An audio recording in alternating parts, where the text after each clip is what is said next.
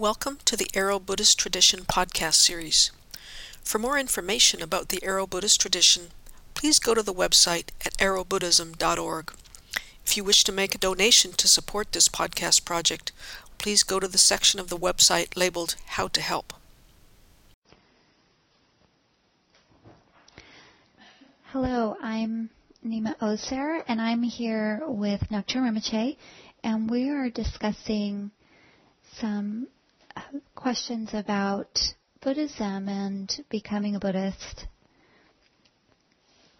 Rinpoche, we have one question that came in from a practitioner, Kundro, and he brings up, I think, something that is really relevant for a lot of young people, which is that we are bombarded with a lot of different spiritual systems. And so I'd like to read his question because the way he describes it, I think, is a really comprehensive way.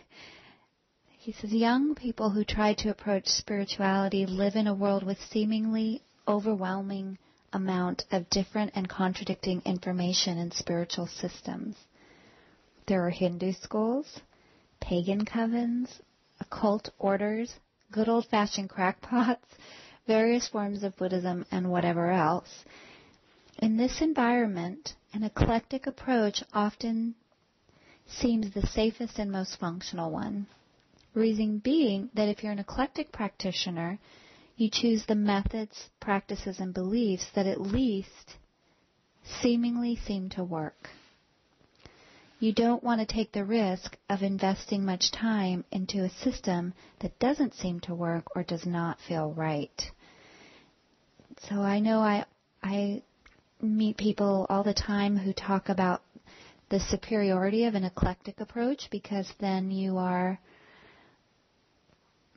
a person can potentially then withdraw from that approach what's actually needed and practical and effective from that approach. And, and the idea that I think of one person in particular we have these really interesting discussions and she always says well why limit myself when I could be drawing from the wisdom of another tradition too and, and doing more to help myself and benefit myself in my journey. So, what, could you speak to this idea of really valuing the eclectic approach? Does that actually give us more options? What, where does that, is the, it a burden? Well, we have to um, the eclectic approach um, puts me as the number one item in the known universe. The mighty me is going to look at all these things and decide what works best. So that really I am so much more important than everything else that I am going to, mm the whole thing is crazy. Um, you can't escape from yourself in that way. Um, now, if I've got any problem with me, and me's the one who's making all the choices, I'm in a closed loop with that. Um, that is the problem with that. Um,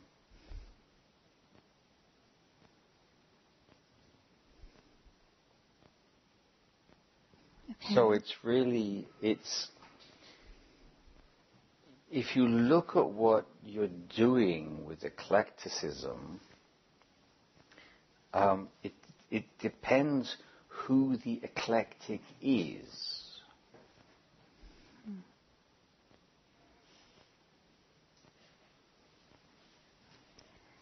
So, depending on the level of realization of the eclectic, a different experience will come from that. So there's no such thing as an eclectic approach uh, outside of an eclectic.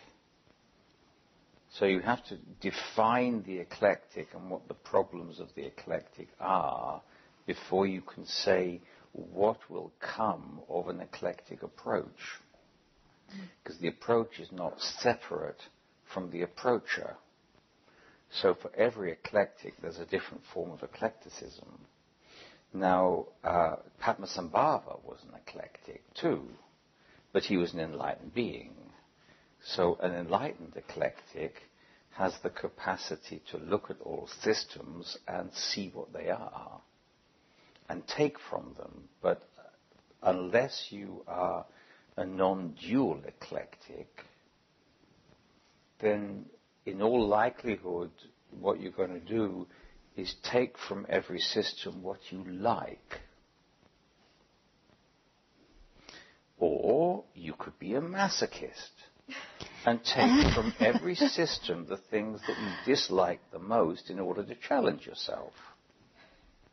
Or a mixture of the two. Um, so I, I don't really have a lot of time for it. I mean, it's not that I can't see the value of other systems. Um, I certainly do. Uh, it's not that I can't see the beauty of other systems. I was invited to um, America the first time by Sun Bear, a North American uh, medicine man. Uh, he was he was really a lovely man, and uh, I enjoyed being with his people a lot. I really liked them. I liked a lot of the things they did. I particularly liked their gizmos. They had great gizmos. They had fantastic bits of fur and you know stuff, you know, sort of all this craft work. And I used to look at it and I think, God, I lust after a lot of this stuff. You know, it's fantastic mm. stuff here. And at the end of the day, I thought, but what would I do with it? like, it's their stuff. It's not my stuff. And I could just look there and admire it, you know. Um, and it was wonderful. It was wonderful being there, and they had a whole way of working, and I could see that. But uh, I wasn't tempted to incorporate any of it uh, because um, that, for me, would be to violate it. You know, because you really have to give yourself to the system to get the most out of it. Um, you know, eclecticism doesn't work sexually Sexually? Yeah. you know, if eclecticism is the best, you, you, you should be going around bonking everybody. Oh. you know, but that doesn't really work because you don't have a fulfilling relationship with one person. Plus, you get diseases and all kinds of stuff. I would say the same thing probably applies to spirituality. How's that?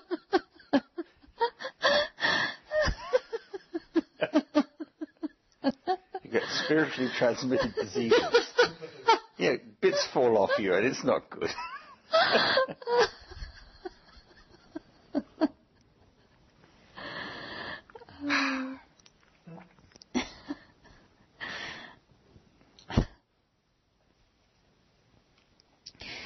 In that same vein, uh, sometimes people feel limited by the term Buddhism and saying, I'm a Buddhist or I'm this or I'm that, and see it as a kind of barrier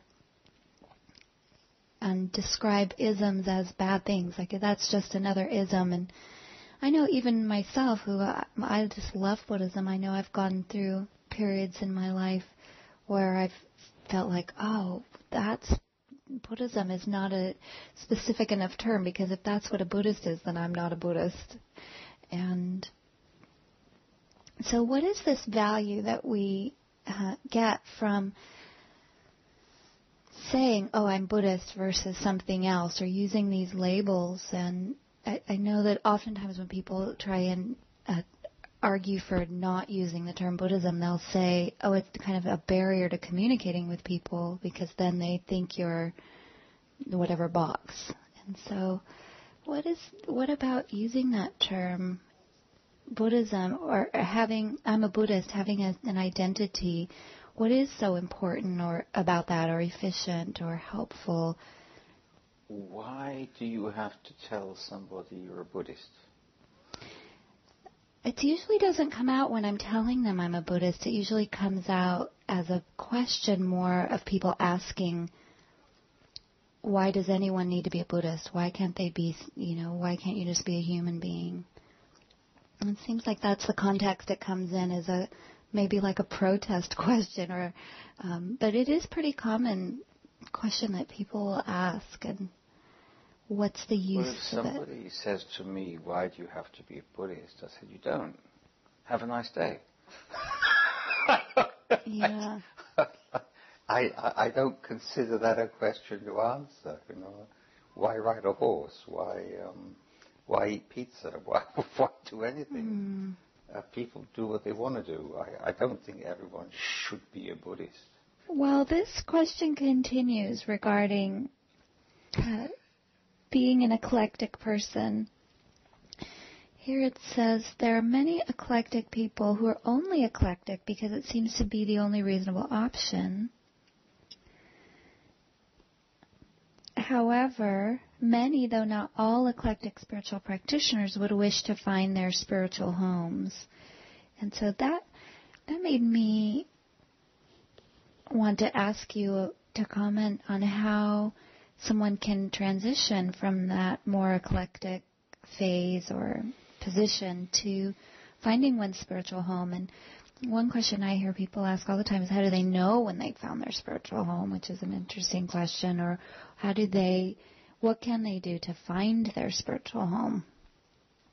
Well, I think to a certain degree, um, eclecticism is where you have to begin uh, if you have a spiritual inclination and you're not, you don't feel yourself to be part of the spiritual tradition in which you were brought up.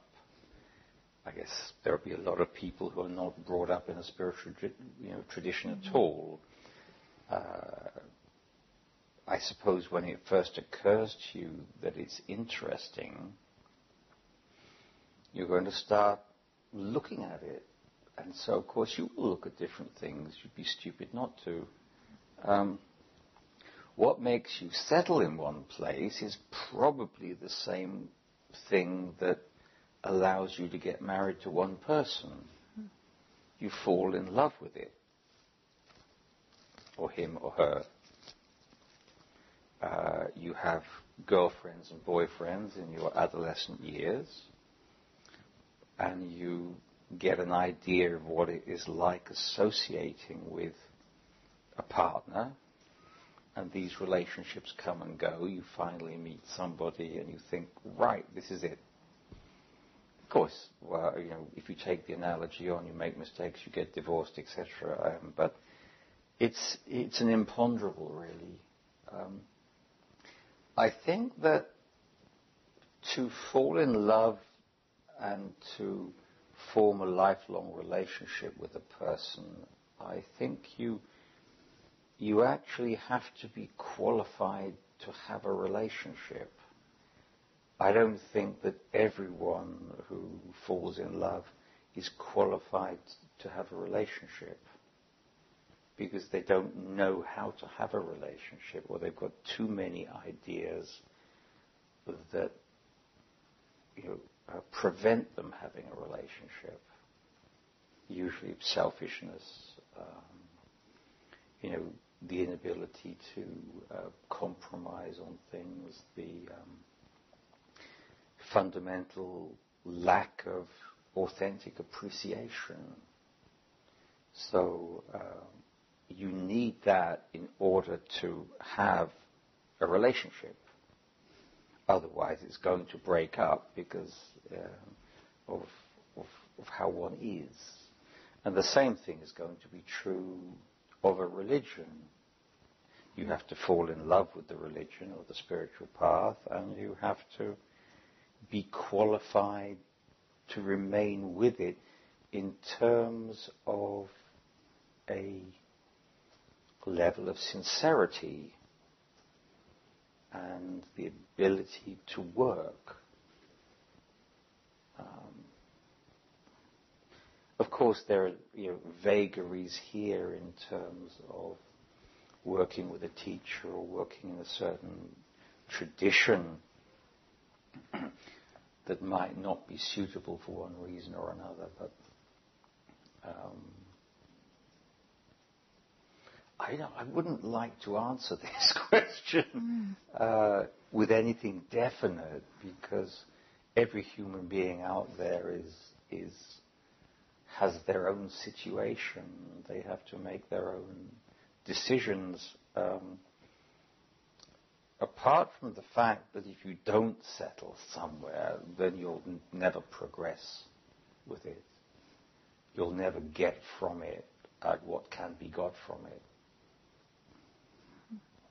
You see, um, I also don't really like to answer questions um, where I have no personal experience.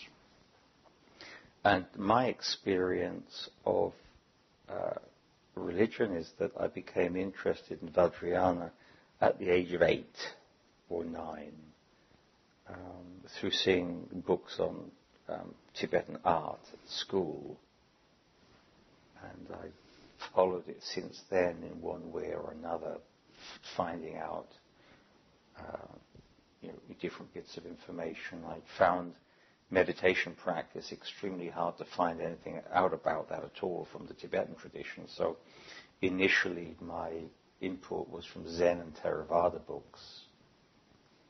One, the um, Theravada book I read was by uh, Admiral E.H. Shattock, I think Rear Admiral E.H. Shattock, called Experiment in Mindfulness, and he spent mm. some time at a Burmese um, monastery where he practiced silent sitting, and so the book was a, a silent sitting manual, and I just followed it because it was all that was available.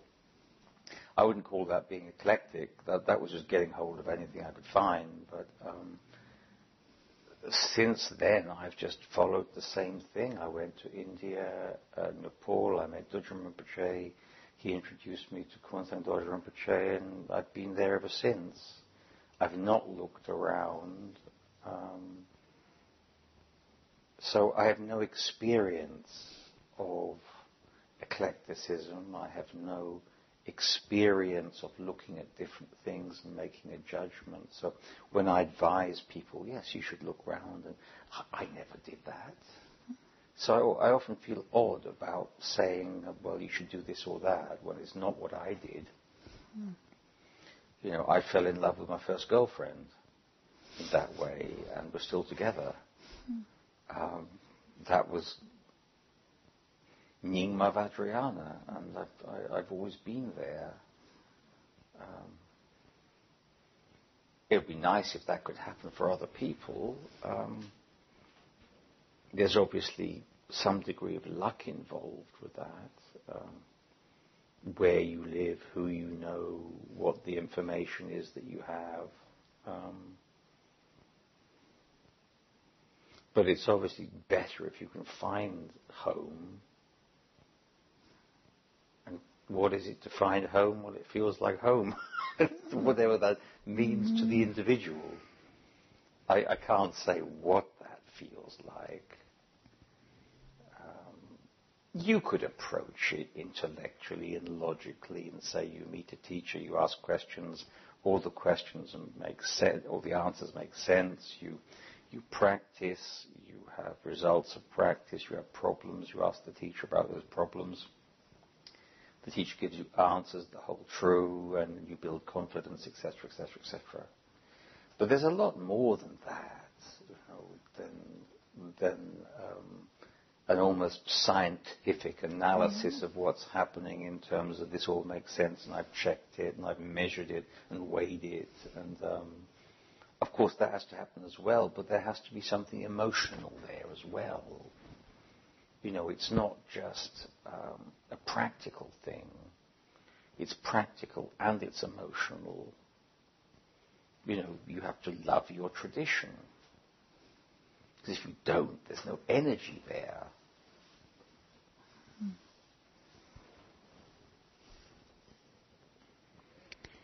Well, in terms of this kind of stage of the path, thank you. That was wonderful to hear. And uh, especially the analogy of you falling in love with your first girlfriend and staying. You know, some sometimes people have asked me about, well, how do you know when you have found your teacher? And one thing that I've noticed in reading so many different Buddhist books over the years is that there's constant warnings about in Vajrayana that not only that you need a teacher, but that you need to be aware uh, or watch out for a false teacher. And I was wondering, where does that come from that that's so common?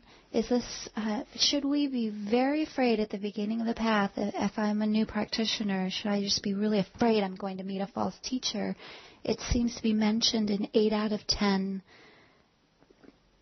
books about Vajrayana. I know I've heard lamas say that a lot. And is, is this, this a threat that's just the biggest threat in Vajrayana? or uh, why why is it that, that we need to be so concerned about that?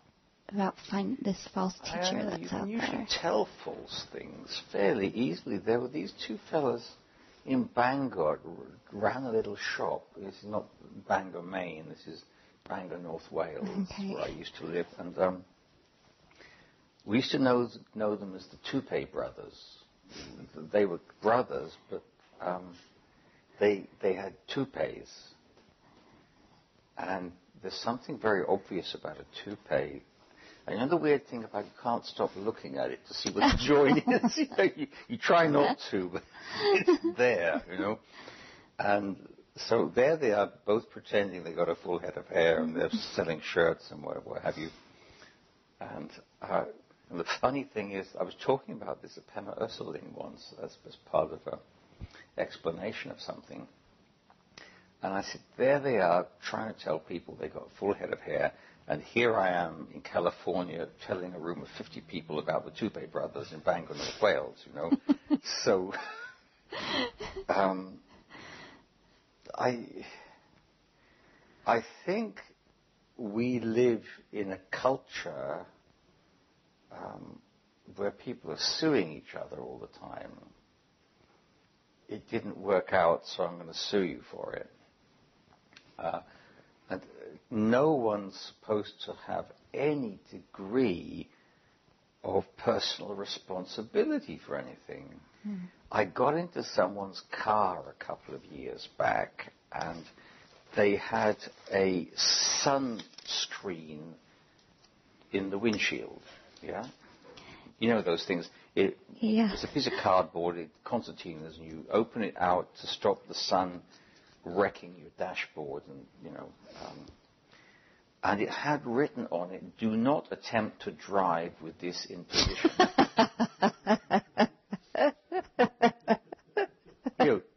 you can imagine it. No one told me I couldn't drive. I just crashed into a tree. It's your fault. We bought this thing. and I thought it was all right. Uh, so I, I, I really don't understand that. And in Britain, where we go on holiday, there used to be a diving board that someone had built uh, in this little rocky cove. Uh, they put the concrete there, nice diving board. I always remember as a child. I go there as an adult, and it's gone. And I said, uh, I'm the diving board. Oh, someone hurt themselves, we took it away. And I thought, yeah, there was two inches of water. Someone dived into it and concussed themselves. No, that's, you know, that's called natural selection, isn't it? I don't get it, you know. You know, What's wrong with people using their intelligence? I don't understand. You, you test the depth of the water before you dive into it. Is that so difficult? um, um, so you can, uh, you know, one ought to be able to tell if someone's genuine or not. And uh, maybe it's not easy at first because people hide out a bit, but you don't dive straight into Vajra relationship with a teacher. You, you know, you don't make a commitment as soon as you arrive. You might spend some years studying, and then you think, yeah, well, this fellow's a schmuck. You know, I'm out. I don't trust this person. I mean, you've got time to do that. I don't really see what the problem is. So that maybe that's the meaning behind the message of being aware of all the false teachers is not that there's hundreds of thousands of uh, false teachers out there, well, you need but to be more aware just of the salesman at the door too, and you need to be aware of of of the um, f- false everything. Hmm. You know, the f- false fruit you buy in the shop. You think, Yeah. oh, it's just- like it's actually mouldy on the bottom. You know, I mean, you check. Mm-hmm. You know, you you got to check most things. You know, you know, the used car salesman. you've got to check that fella too. Mm-hmm. You know, you've got to check the product. And if you don't, I mean, it's there's something wrong with you. You know, you actually have to have to check life out. You know, you you, you, know, you know, there's the crossing with the little walk fella. You know, here they have done in But anyway, but even though the little fella's saying walk, you still look. I, re- I remember um, with, with one of our students who, called Mark, who was in New York, and he was almost run over by a taxi driver on one of these crossings. So he thought he'd be a real New Yorker and slammed his hand down on the hood and said, "It says walk." And the taxi driver stuck his head out the window and said, "So you can read." um, so um, yes, people have to use their intelligence. yeah. And, you know, there can come a point where you, um, where you, you know, decide you trust a person. Like in my horse riding lessons, Melissa spent a long time, longer than any other human being she'd ever known, teaching me how to canter which was a, a, an almost impossible task. It took me two and a half years. And when I finally got it, um, she had me cantering around. Yes, I was cantering, but hanging onto the saddle and you know, leg wrapping. And she was shouting, "Rap, rap, rap!" And, um, and then she said, "I'll tell you when to let go." And so she said, "Let go." So I just took my hands off. And there I was cantering. And um, so I obviously had to trust her when she said, let go of the saddle, that she knew what she was talking about. And that was based on, on, on some years of experience with her, that she knew what she was talking about. So there comes that point where you take a risk with a person because you've built a level of confidence. But that's all an intelligent procedure. I mean, uh, it wasn't my first day, I would have to trust her out of nothing.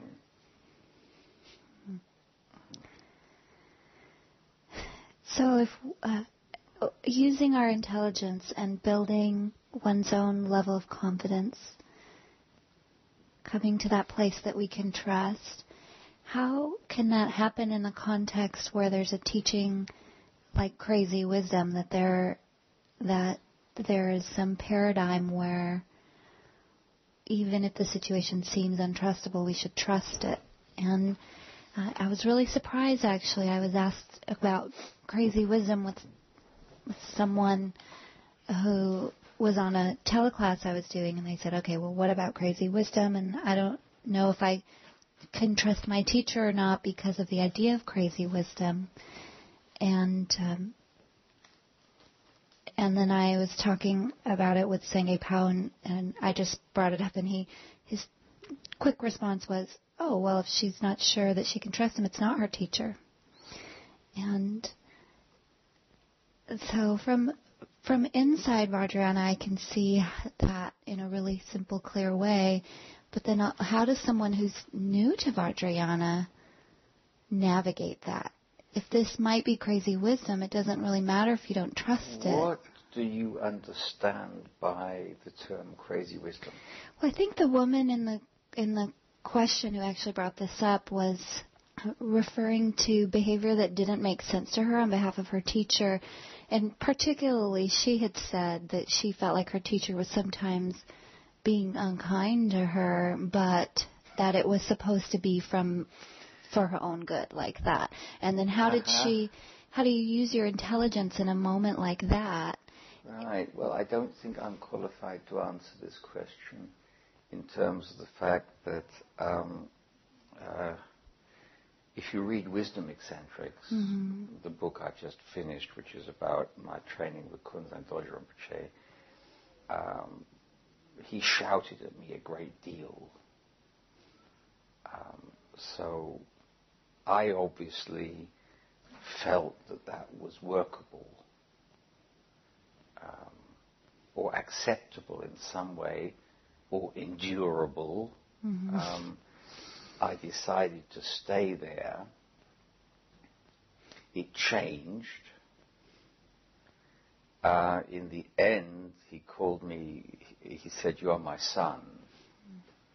That was after a long period of time of shouting at me and calling me an idiot, you know, Tomio. I, it, was, it was a word in Tibetan I learned quite well because he was always applying it to me. I was an idiot. And it was true, I was an idiot. It was quite right to say I was an idiot. Um, so,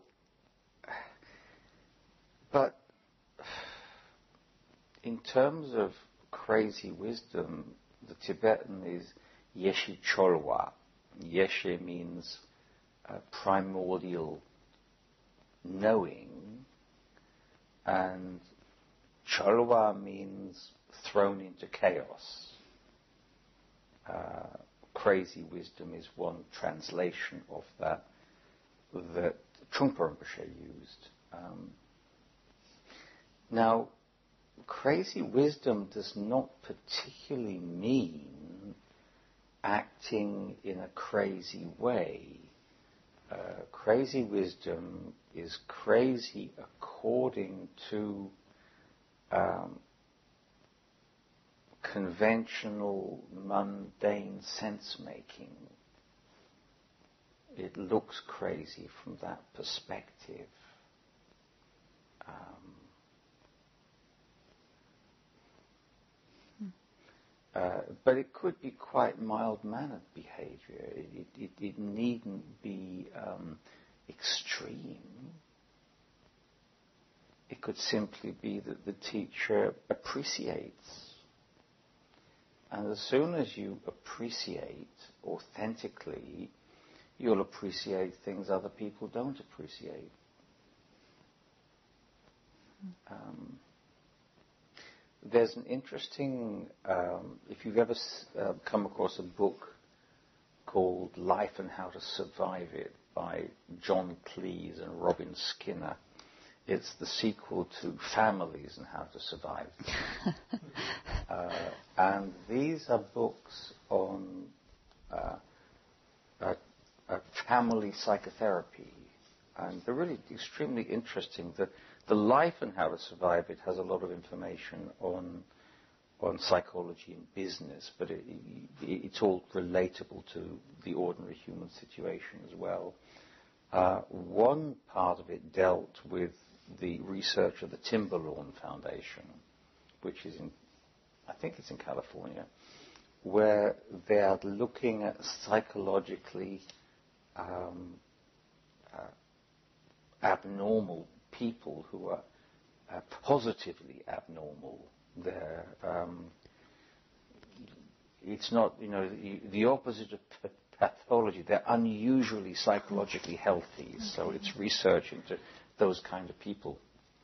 Now, one of the examples uh, is that psychologically unhealthy people will, when separated from their partner for a period of time, will experience uh, loneliness, being bereft. They'll express a great deal of need for their partner to be there. They'll miss their partner excessively, etc. Um, the psychologically unusually healthy will not miss their partners that much.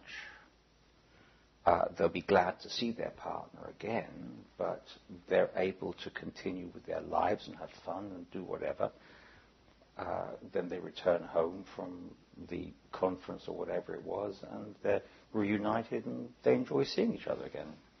Now, the psychologically unhealthy view the psychologically healthy as deranged.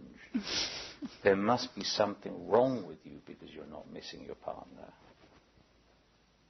You're abnormal. So that would be um, a dim and distant parallel with crazy wisdom.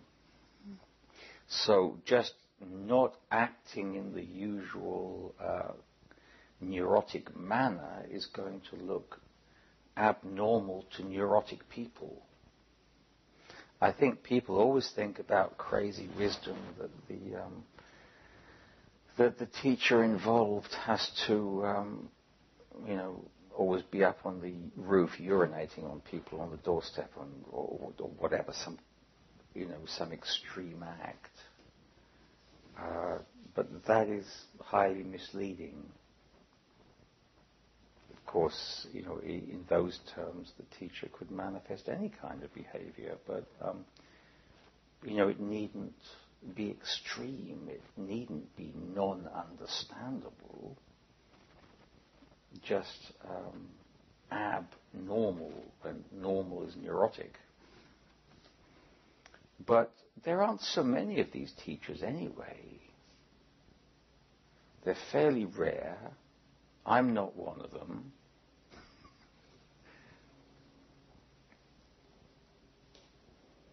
Anything I do, I can explain to people.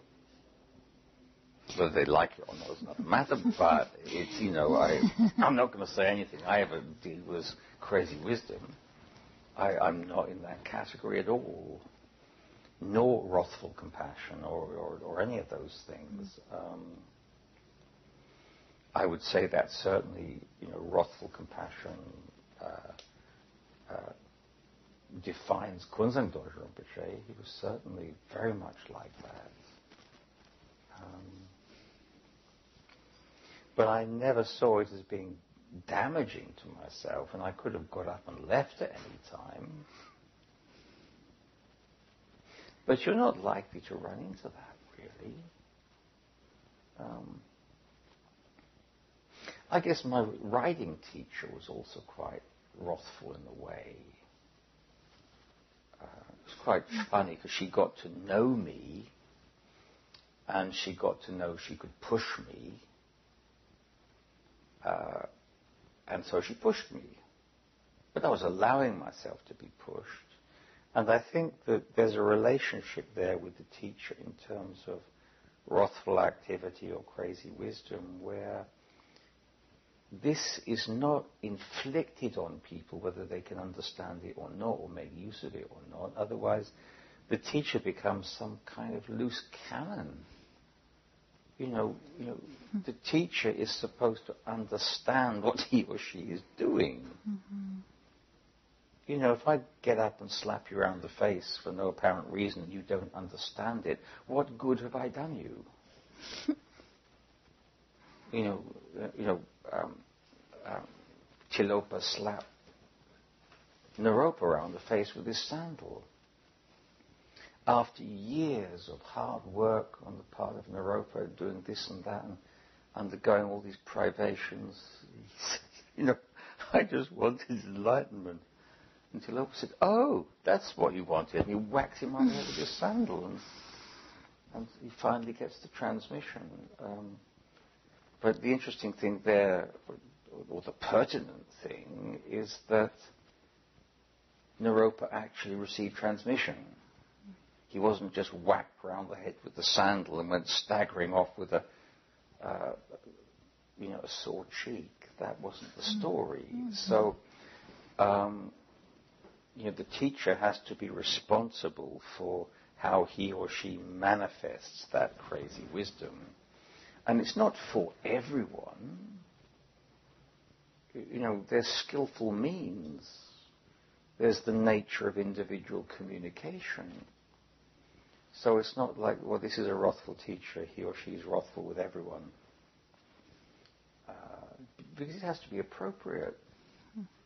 Uh, I think probably in Tibet um, there were different styles of teacher, and certainly Kunzang Dorje Rinpoche was known for being wrathful, and he was wrathful with everyone.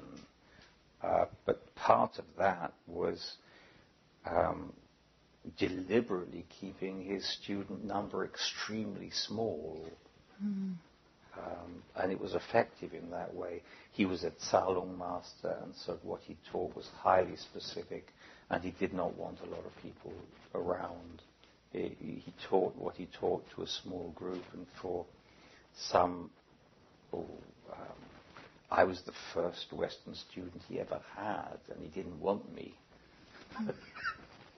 and I think he didn't have another one for some 15 years afterwards, um, at least he really kept people away. But then uh, I was recommended to him by Dudjom Rinpoche, so I went there and, um, and he put up with me. But, uh, but in general, if you're the kind of teacher who's um, giving weekend workshops, then you're encouraging people to come along. You know, you're not being like Kunzang Dorje Rinpoche, who was discouraging people. Mm-hmm. I mean, if you're encouraging people, then you need to relate with everyone who comes along.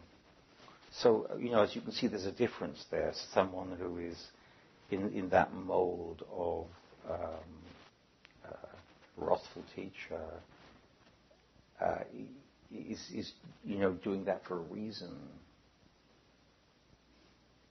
So you can maybe distinguish. Mm-hmm. But, you know, uh, what also comes across in the question is people wanting to be safe. Oh, yeah. You know, let me put the styrofoam cup of coffee between my thighs and drive away. You know, it's a, and if I scold myself, it's someone else's fault, not me. You know, uh, people want the world to be safe. I, I made some joke some years back about how eventually there are going to be handrails along every pavement, and you're going to, ha- by law, you're going to have to hold the handrail as you walk through town. Um, in case you fall over, to protect and that people are fined if they're caught letting go of the handrail because it's going in that direction.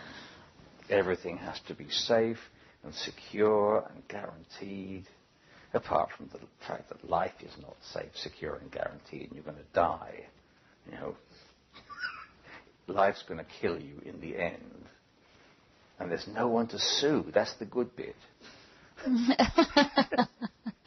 can't sue anyone for having to die.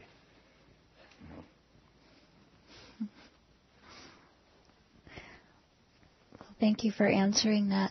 I, I think you said that when Kunzang Dorje Rinpoche was shouting at you, it wasn't a problem for you. You weren't. wasn't, I hated it. you hated it, but you didn't feel abused by that, or was, is it that you just trusted him already? You know why I didn't feel abused? Yeah. Never heard the word. Oh. I didn't know I was being abused. Interesting. I didn't conceive of it in that way. Mm. Um, I'd have felt abused if I was his prisoner hmm. and, and he was abusing me, but I, I, if I didn't like it, I could have left. Yeah. So he wasn't keeping me there. I was keeping me there. So I was abusing myself, if anything. Mm-hmm. Uh, but um, yeah, it's it would be complex. Um, if I felt abused, I'd have to say, I feel you're abusing me. And say, well, good, get out then. Stop being abused, go away. so, you know, there was nothing I could say anyway. I'd chosen to be there. So I took responsibility for my choice. So you know, I had no resentment about it. I'd put myself there. Well, I could have resented Dudjom Rinpoche for sending me there, but I didn't resent him because uh, he was completely wonderful. Um, and I knew he had my best interests at heart. And, uh, it all worked out extremely well. That's not to say that everyone should put up with everything because it'll all work out really well. That's a, a kind of a fairy story way of working with it. I mean, it could have all been bad. He could have been insane, you know. I, I have no idea. Uh, that's not what happened. I've only got my own life to base it on. Hmm. Well, we have time for one more question, so I want to change directions. Mm-hmm. Uh,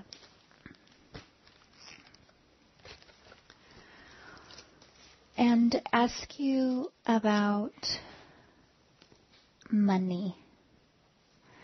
And you don't get everything in life, it's true. But what it don't get, I can use to give me money. That's what I want. Sorry. I'm an inveterate quoter of old songs. Oh.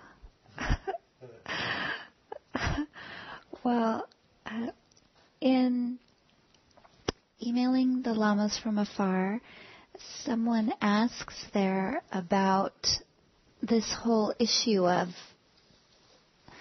seeing money as a negative thing in relationship to spirituality and having a sense that the two are somehow antithetical, that uh, dealing with money in some way is not spiritual or not sacred. And this is in the section called The Best Things in Life Are Free. Oh, well, I guess you quote the song there. yes. And you say, it, and part of your response is, it's not possible to involve yourself in Vajrayana as long as money is a spiritual embarrassment. And that seemed like a really powerful way to put it to me because that uh, I know when I talk with people about associating money and spirituality, that that's there's this sense that somehow money is impure or uh, that we should be ashamed of it or embarrassed or that Buddhist teachings should never cost money because how dare they? so, um, so what about this whole thing about money and Buddhism and money and spirituality? I know spirituality is maybe not the best word, but I think it just applies to people in general really questioning what is the relationship between the material world and their own spiritual journey. So, so it seems like it's a very broad thing, and and I know a lot of different Buddhists have different philosophies around how to negotiate the relationship between money and, and spiritual teachings, and different schools handle it in many different ways according to different views. Could you comment about this? Is money evil? Is it the root of all evil? It's it's like cabbages or carrots you know, you know, I have three carrots, you have a cabbage, and I trade you my three carrots yeah. for a cabbage. You grow your cabbage, I grow my carrots. So it's it's a means of exchange. Um, in terms of dealing with it, you just have to be honest. Uh, you know, to eat, unless you grow it yourself, you have to go to a shop and give them money. Whether you're called Roshi or Rinpoche or whatever, um, they don't give you food in shops because you're a teacher. You have to pay money for it. Um, you have to live somewhere. Uh, you have to hire the hall. Someone wants money from you. They'll give you the hall to give the teaching. You could do it in the field, I guess. Um, mm-hmm. You know, put tents up or something. But I, you know. Um, Not anymore. You'd need a permit. You'd have to buy a permit. A permit, yeah, right. So, well, things are getting constricted. You know, maybe once you could kind of live under a tree and eat what fell out of it, and people would come along. but you can't really do that. It's not really practical. So I think this whole question involves utopianism, puritanism, um, and all kinds of other stuff there. That it's just a you know a pragmatic thing. Uh, one doesn't charge for teachings, but one has to pay for the venue. Um, and anybody who can tries to um, accommodate people who are less well off.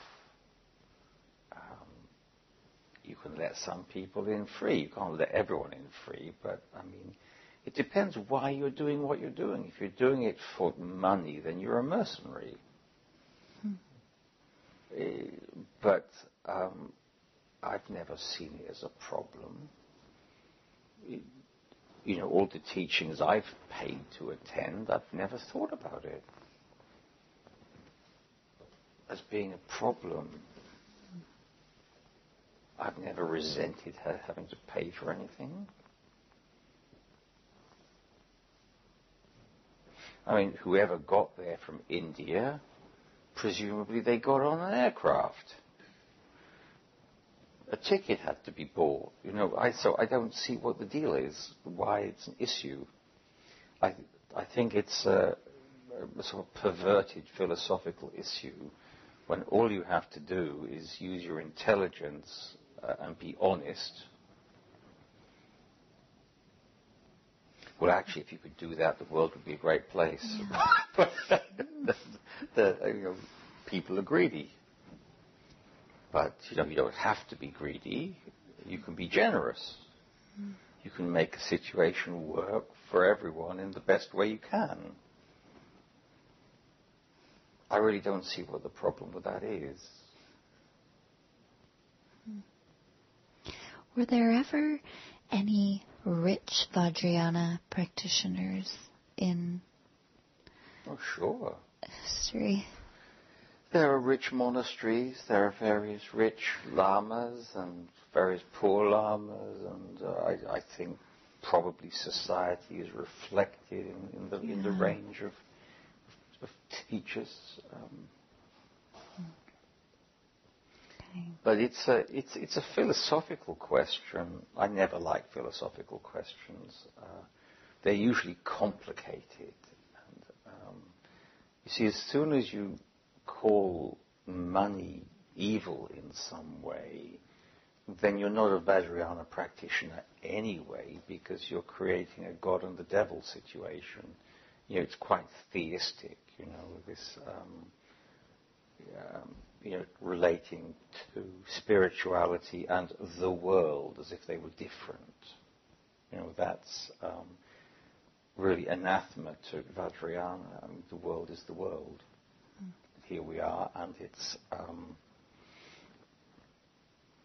as you know, Dudjom Rinpoche described the infinite purity of the phenomenal world we don't live in an impure world. We live with impure mind in an environment. Uh, it's not what you see, it's how you see it.